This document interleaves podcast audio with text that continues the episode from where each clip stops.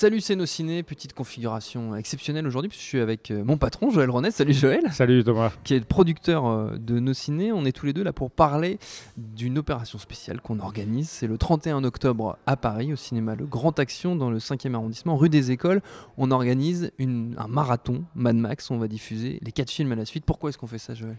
Alors on fait ça parce que euh, d'abord il y avait le DVD qui sort, d'abord parce que euh, Mad Max c'est à peu près dans toutes les conversations, dans toutes les émissions, euh, dans ça les revient à chaque fois.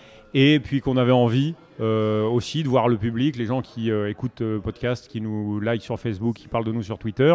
Donc en fait une configuration un peu spéciale. On voulait refaire une émission Mad Max puisque c'était la troisième émission qu'on avait fait.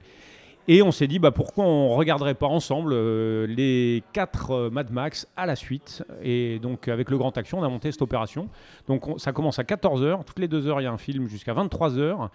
Euh, on aura le 1 et le 2 donc en copie numérique restaurée. On aura le 3 en 35 mm et Fury Road bien sûr en version numérique.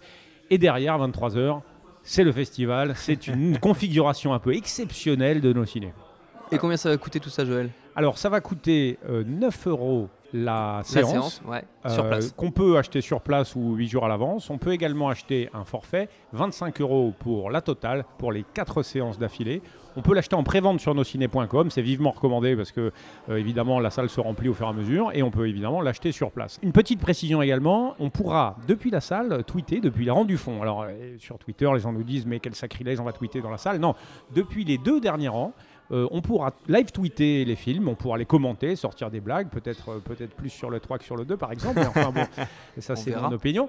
Et on pourra aussi poser des questions euh, pour les chroniqueurs et les invités qui feront l'émission à 23h. Merci Joël, on se voit le 31.